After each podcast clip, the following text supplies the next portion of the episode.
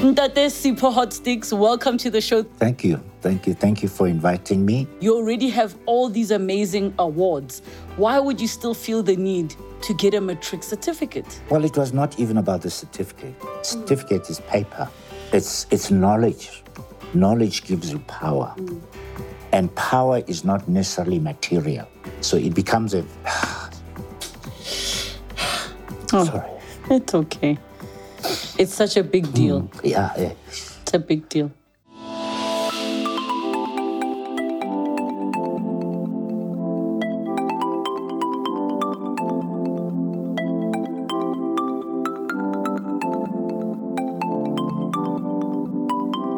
Returning to school after decades of an illustrious, successful, and very public career, our guest is here to share his story. Let's unpack. Music legend Sipho Hotstix Mabuse needs no introduction. As an award-winning artist with both local and international acclaim, one of the most interesting things about the Soweto-born artist was his decision to go back to school and get his matric at the age of 60. This is his story. Let's unpack. Ntate Sipho Hotstix, welcome to the show. Thank you so much for joining us. Thank you. Thank you for inviting me.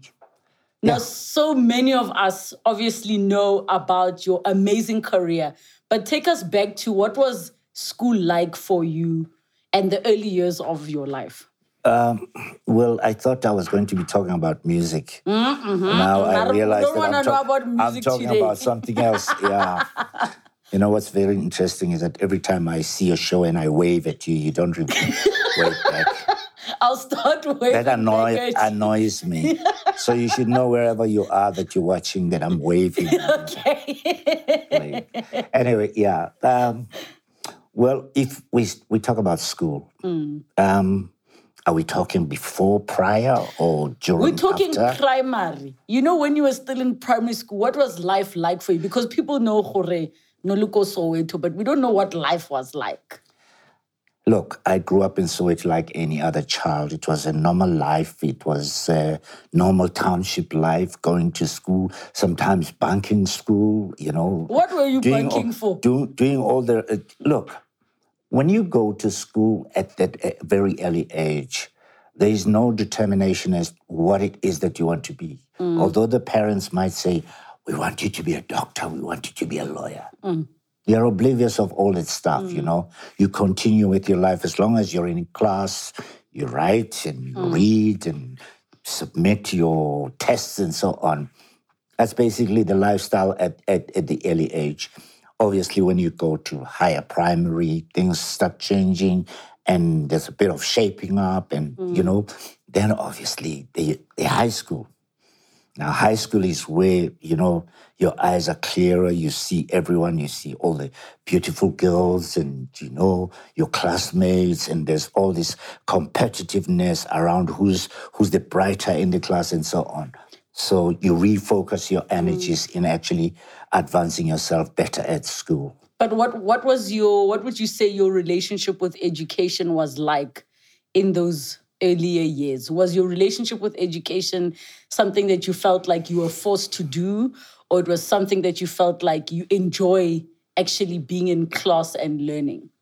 No, not at all. We're not forced to. You know, the educators of the time were quite pleasant people, determined people with determination to educate the black children in particular. So you always looked forward to being with your teacher, your principal, even though, you know, there was what you call corporal punishment. Yeah. I went to a primary school. You know, we had a teacher called Mrs. Molokume. Narshapagarula. You know, she used to use on the ends. She used the ruler with the steel edges. Yes. And for God. It was okay though. We enjoyed it. It was part of growing up because she knew that if she didn't do it at home, they'll still do it differently though, you know. Yes. And I must say that I was somewhat privileged that I never really got that much hiding at home. Yeah. You know, and we all enjoyed going to school. I think many of us were always looking forward to waking up, going to school, even though every now and then there would be that bunking and so on. But really the principals and the teachers were such warm-hearted, welcoming people that made us enjoy school. They made us want to go to school.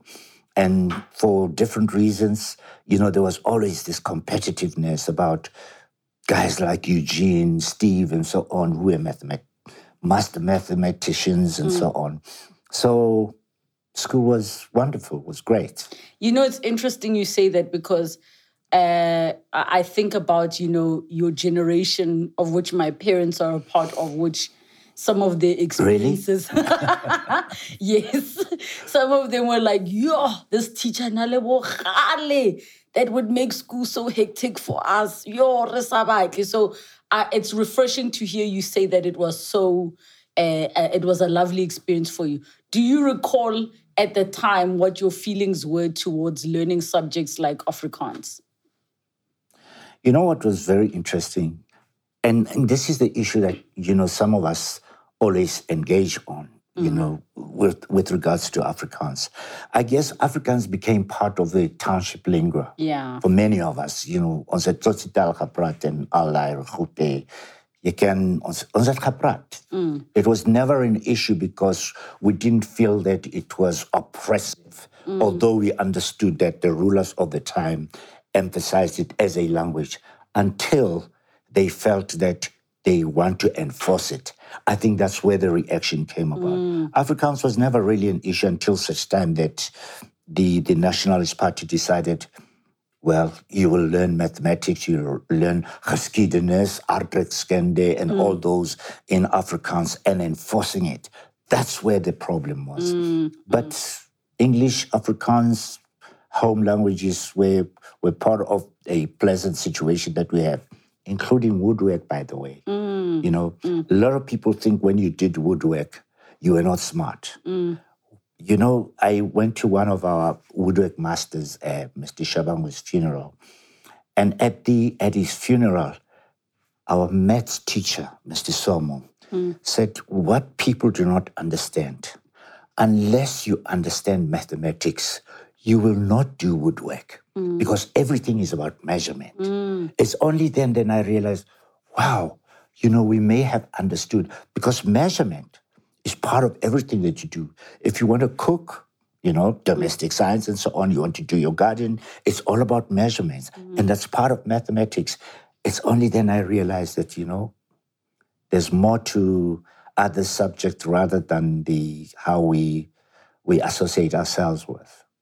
Yeah. Were there any well-known people or public figures that were in school with you at that time? There were so many of them. Oh, God. Some of them are in parliament, you know. And some of them, I mean, the president, for instance, current president, Cyril Ramaphosa, was my junior. I may not have been in the same school, but he was at Sikanondwana. I was at Orlando West High School. There was Dumandlovu from Obango. He was at Sikanondwana, Orlando High School. Justice Ratemokhutling, who was at Orlando High. I was at Orlando West High School. So there were all these people, the Peter Wundlas, all these people who are very successful today were our peers at that particular time because we were somewhat in the hands of great headmasters like Dr. S.K. Matsike, Dr. Kambule, Hauma Tabate. These were like great principals. So many of the people who had advanced themselves educationally belonged to that generation. And I'm quite proud and probably have been privileged to have been in that space at that particular time. So at some point, you were introduced to music and an opportunity presented itself for you to actually start performing. And then talk us through that time in your life where you made the decision to actually leave school. You said you won't speak about music. I was economical with the truth. Okay. You know, I became a musician by default. Tell us that story. Frankly, because I had always wanted to be an academic. But, you know, at some stage, things became just difficult because of my parents' separation and so on. So there was no proper guidance. Mm. You know, when you're in that kind of space, you make your own decisions about things that you want to do. Perhaps it was God's decision, it was God's choice that I got into music. God knows what would have happened if I didn't get into music. Mm. You know, township life is very unpredictable. Mm. You know, you interact and you engage with strange characters and you find yourself being one of them. Mm. I mean, some of my schoolmates at some stage were, they were what you call maginda, you know, type of guys that would go and do heists and so on. Mm. These were high school students. Mm. And thankfully, I became a musician. I met wonderful guys in Selbin Tuli, Al Khawdi, Monty, and Arthur. And I wasn't part of a group that was requested to perform, you know, as a talent search type of thing at school. Mm. I came in the following day when some of my classmates told me, how, because they knew that I loved music a lot. There were some guys who were performing. Why were you not part of them? I said, I don't know. They were. And the following day, I went to school. Of course, I had bunked school the day before. Mm. And as I was walking home, I saw these guys, very neat, well-spoken, you know, affluent. You could tell that they came from affluent backgrounds. Mm. And it was Selbin Tuli, Arthur and Alec. And Selby was Kaya Mashangu's uncle. Mm. So every time at lunch, that's where they would go. Now, I didn't live very far from Kaya's home. So I joined them. And I said to Selby, I believe that you had a performance yesterday. I love music, but I'm only a cadet band drummer. And he said, yeah, well, we don't have a drummer. I said, yeah, and I've never played a whole kit. I said, no, come and join us. Mm. We need a drummer. We have everybody except the drummer. Mm. So you're part of the band. That's how I got invited. And we started making this music at school. You know, Orlando West High School is perched on a hilltop. Mm. Every time, sometimes at lunchtime, we would go up there and pretend like we were the Beatles. Mm. And we would start singing all this pop music. And the women would go crazy over the Beaters. Because like you said, when you walked in, oh, you're still handsome. The Beaters were like that. Yes. You know, that's how they saw us. And of course, we had a great headmaster who himself was a music composer, Dr. S.K. Matsike. He loved us. He encouraged us. There were many singers at that school. There was Mara Lowe, there was Igli Ditsi. The list is endless because every time at assembly, they would lead us into song. So many of the school people could sing there. I mean, they were opera singers. Some of them even came up. The late Sibongile Kumalos were part of the school and so on. So we then formed that band called The Beaters. We didn't even realize that as we were growing and developing, that we were losing time at school. Mm. Because on Sundays, we would be at Orlando DOCC performing. We packed up every venue. We would go out and perform at high schools invited. Our first high school invitation came from Irvin Koza, who was a student in Morris Isaacson, you know? And We gave an amazing concert. So all the high schools in Soweto knew this band. Mm. And the media, of course, the journalists, those who we considered the Brad Pack of journalism, Obra Agri, Sidney Matlaku, Doc Pekicha, the list is, these journalists could write. Mm. And all of them were musicians. Mm. They were trained classically musicians. So they would love these high school boys. Mm. For them, the fact that we came from high school as a band meant more than just being musicians. Mm. They liked the fact that we had an education. And we used it. We used that background to communicate correctly, if I may say, and because we read quite a lot and we spoke in English. And of course, Selby's father being, we used to call Squire. Mm. He was an educator.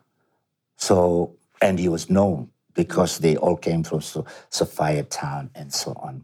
So it made it easier for us to be appreciated through the media and so on. And we had competition from some of the bands like the All-Rounders, the In-Laws, the Anchors, the Souls from Alexander, the TNTs, the Rex Rabanya's band from, that was that competition. So our music evolved from that Soweto soul music thing that was happening at that time. And we became a very conscientious band politically because of things that were happening. And, musically, that's how things happened. And the rest is that I've pursued the music. And Harari, we toured Zimbabwe as a group. Then it was Rhodesia. And the struggle there was intensifying. And at home, there was a groundswell of black consciousness. Steve has just been murdered, and the student had been rioters and so on. So we were caught up in that. And we realized that our role could work in the art space to advance the struggle through the songs that we were making. And we changed our name from The Beaters to Harari. And once we became Harari, everybody went wild because the music that we present was never heard of, But what was very interesting is that when we toured the continent, we had music that we had never been exposed to in this country because most of it came from England, America, and so on. And Harari became a household name. The rest is that we became such a household name that sadly in 1978, Selby died. So I had to take leadership and we made success of it. So this whole time that, the band grew, you were touring, you were becoming known, you were now in the mainstream media, school just fell by the wayside. We forgot about there was something called school. So, and at home, no one was saying, and then my mother was very angry and upset. And I must say that my father never really had education, but he loved reading newspapers. I guess his bosses who came from England would always advise him, you must always read a newspaper. I don't know how he managed to read because he was never really in the class, but he was always carrying a newspaper coming home.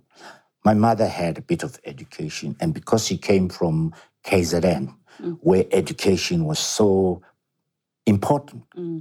I mean, they had schools like Inanda, Adams College, Ohlange, and so on. So because she came from that space, she was aware of the education that was going on around. She had wanted to send us to those schools, my brother and I.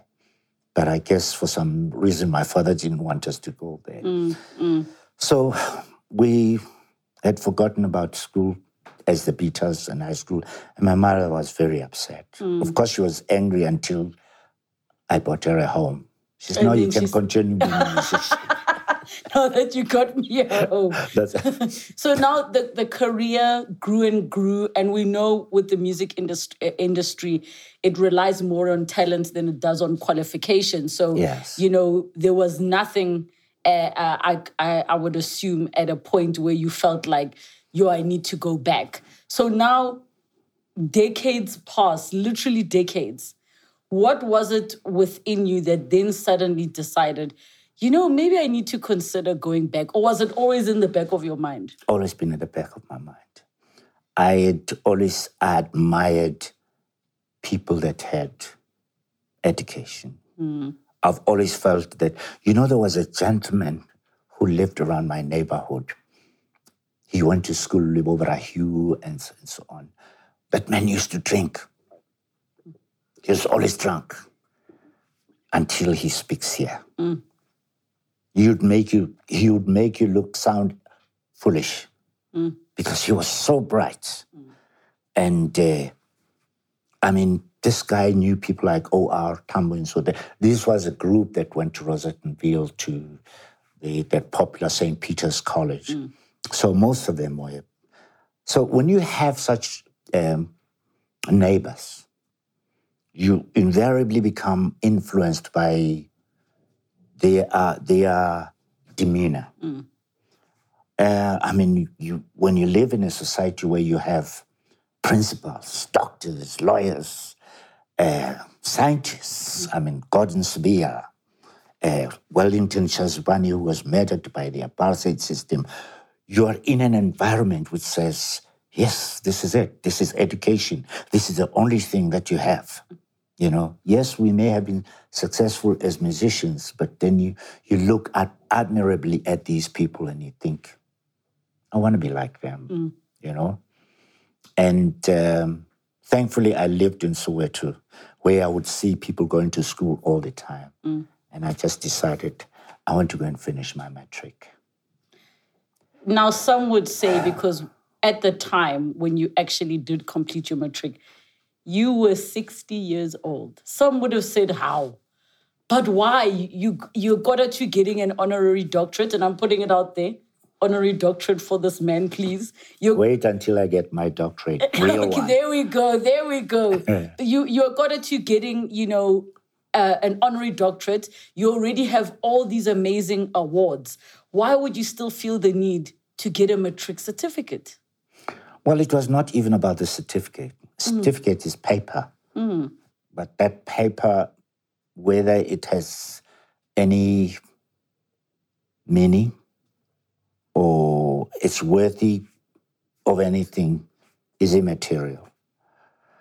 I guess that's how a society had created it, that piece of paper would determine one's status in education. Yeah, maybe correctly so. But I think if people understand what it means to have a certificate, is that the amount of work that one puts into studying, reading, learning, and everything, so that at the end of the day, someone says, you qualify. This is what, you know, it qualifies the time you spent in actually putting all that together. For me, it was more about, it was more than just the certificate itself. Look, I knew I could deal with a lot of things personally and so on. But I wanted to further empower myself through knowledge. Education is not about just the certificate. It's about empowering, people. It's knowledge. Knowledge gives you power.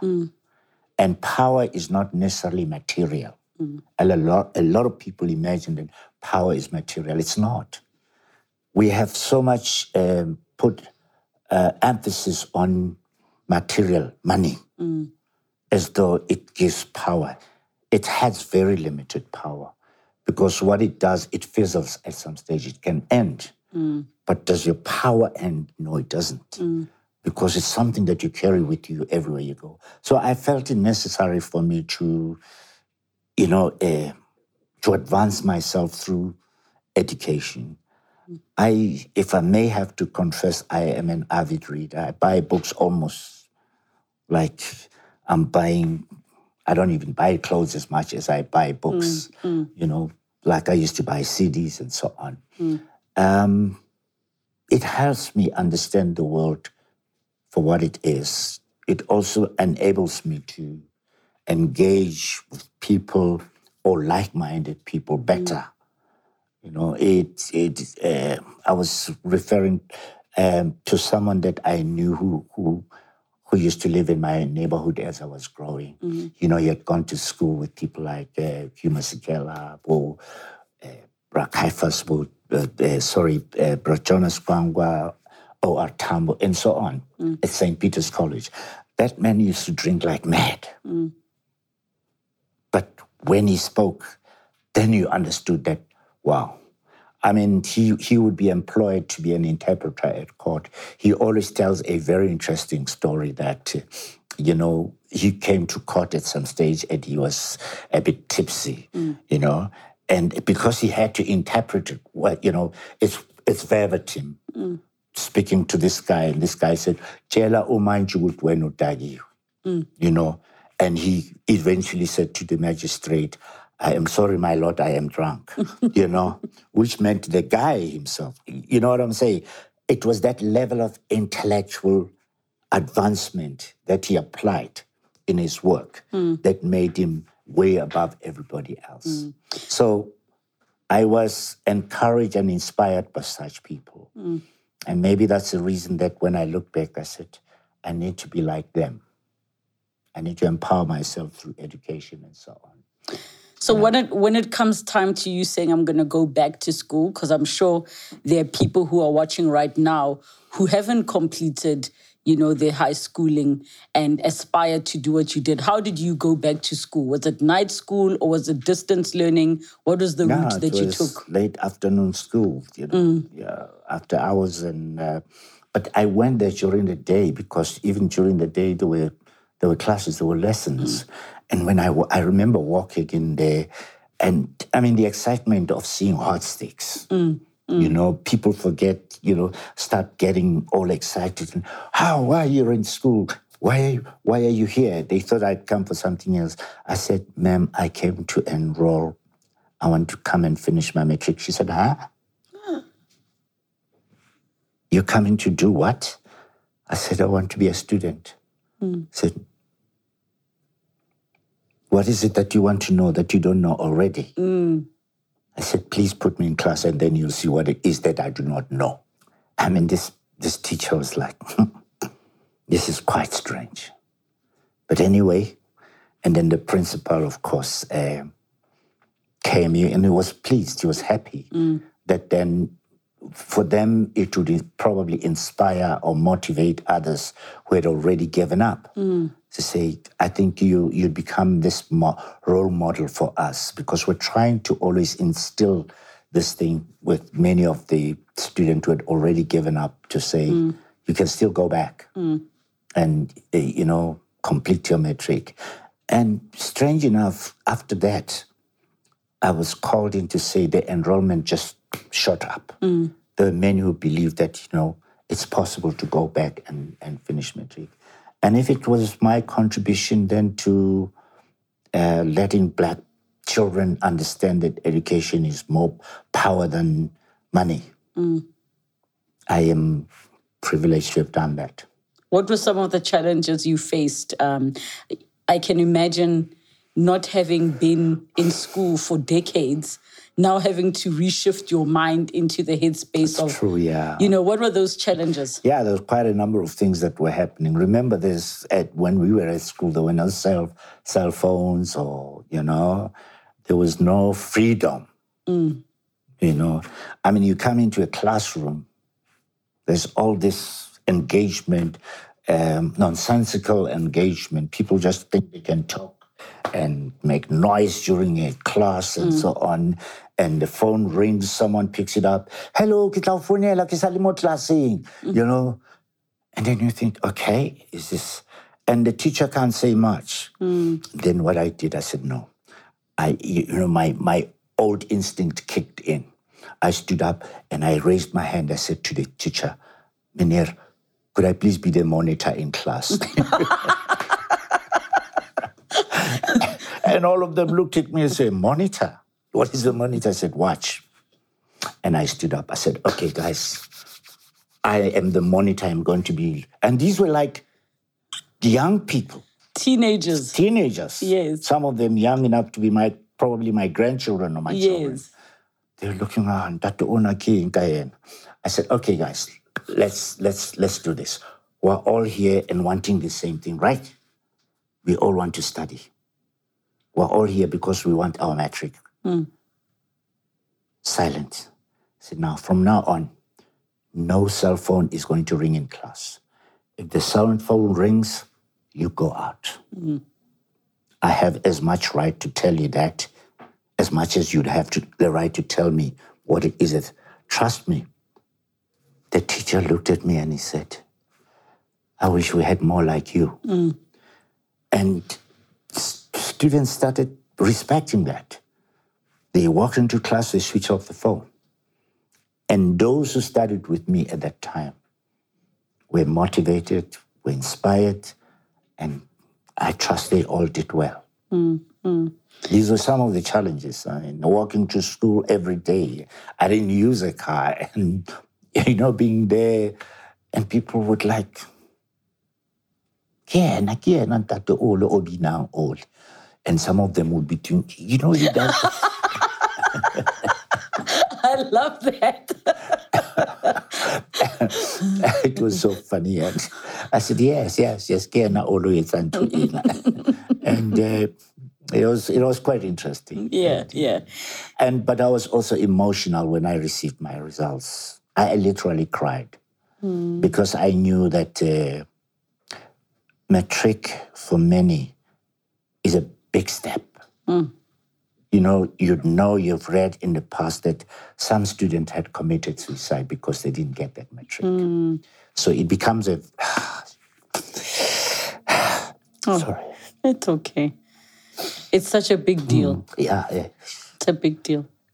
Yeah, some of them do commit suicide. Yeah, for me it was one of those things. And I was going to ask you, I'm also now you making me emotional with you, like, what does it represent? Because you were saying earlier, it's just a piece of paper, but we know people have lost their lives because they didn't get that paper or because they didn't get the marks that they wanted to.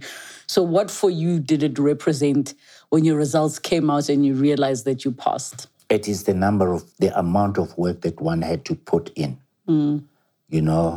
The hours that you spent, and the focus of the energy that you put together to be able to just get that paper. Yeah. What subjects did you actually take? Well, I had to do English. I did Sesotho because sometimes we ignore vernacular at our own terrain, because when you have to speak to certain people in your own language, you find that you know little about that. Mm. And I did economics as well. And I did biology and I did history and geography, because I travel quite a lot. Mm. And I wanted to do subjects that mattered to me. Mm. I was not going to try and be a mathematician or scientist because I was not going to dwell into those. Mm. I traveled a lot. I need to understand biology. I need to understand economics because of the industry in which I operate in and how people operate and control my money. Mm. So those are the subjects that I felt were important for me. Were you, I know it was an emotional moment for you, but did you feel proud of yourself? Of course, indeed. I felt very proud, but I also felt maybe I did what is correct for this country. Yeah. It's my little contribution, however little it is that kind of contribution that says it is possible. Yeah. I think at the time when you matriculated, the then President Jacob Zuma acknowledged you. What did he say? He actually said, my friend. I said, Eita. He said, my friend who went to school and proved. But I think that was actually even motivated more by Blade Nzimande. Mm. Blade was behind all that. And I don't know at the time who was... I think Minister Angie Matsike was probably the Minister of Basic Education. They actually motivated for that because it was important for them. Mm. It was for them, it was something which they could use to motivate young people or those who may already have felt that we cannot continue with this. Mm. And... of course, the president was the one that was to speak about it. Mm. And I was honored in a way that, you know, finding myself in that room full of intellectuals, lawyers, politicians, and so on, and then I'm spoken up in it. And of course, remember, that is watched by the entire country and probably some of people around the world. Mm-hmm. So when he spoke about it, it meant a lot to a lot of people.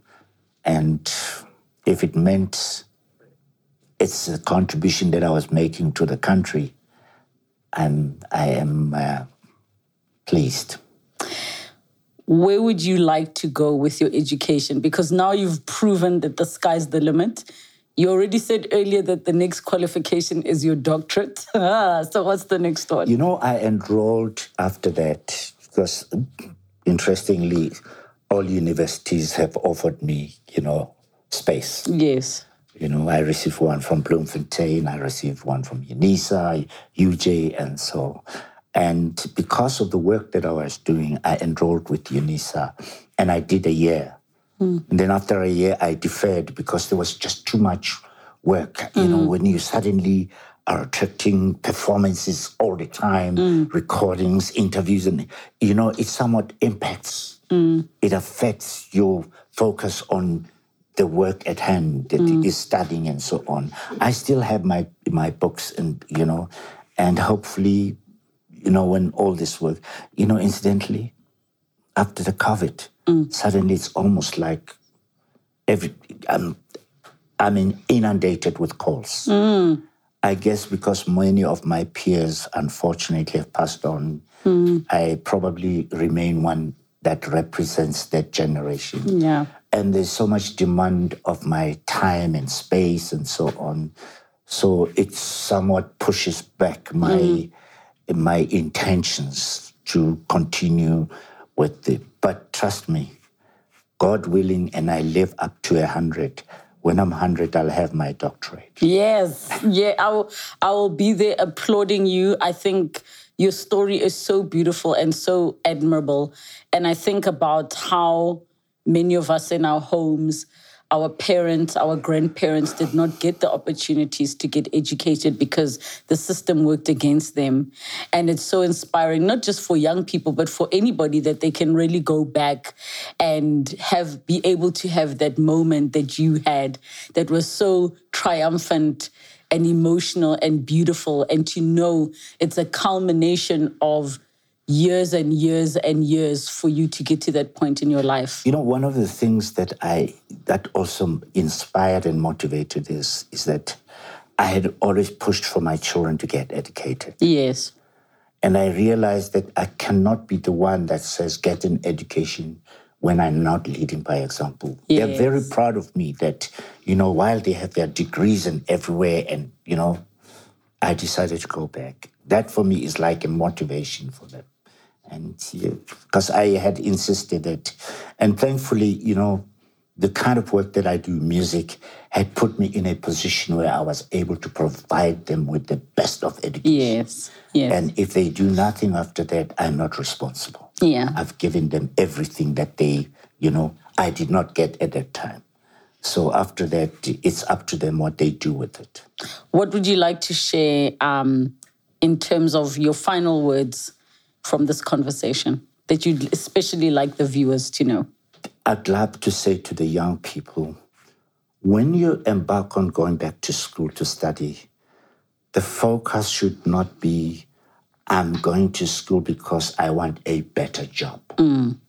It's not about that. You want power. And that power comes from that education. Also, you know, because of the situation that the country finds itself economically and so on, young people are out of jobs. They are not finding a lot of jobs. And I know how disheartening that is, that you go to school and at the end of the day, you don't get a job. But what education will do, it puts you in a pole position. You know, you're in a pole position to get that job when it comes up. Because you've got the right skills, you've got the education. Of course, the challenges we will overcome. But never give up on education as a backbone for strengthening your future.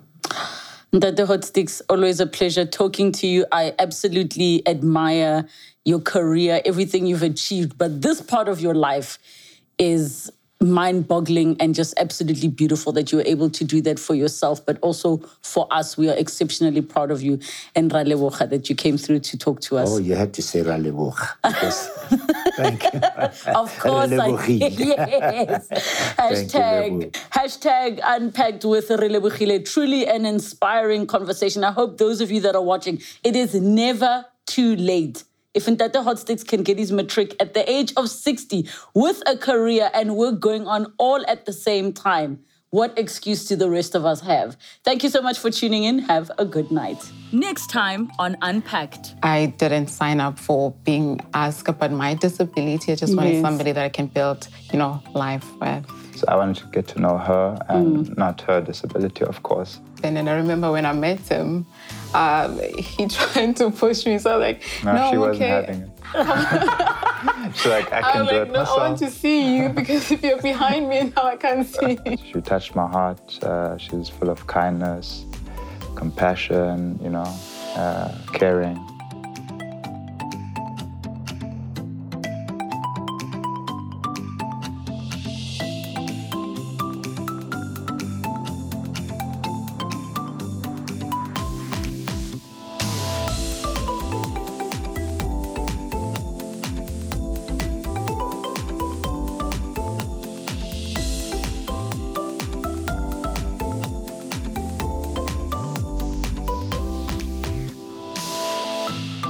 Thank you so much for watching Unpacked with Relebogile Mabotja. Make sure you subscribe to my channel where you can get to watch more episodes. But more importantly, you can be part of our online community. Comment down below, share with us who you'd like to see on the show, what story you'd like us to discuss. We love engaging with you. Keep it coming and don't forget to subscribe.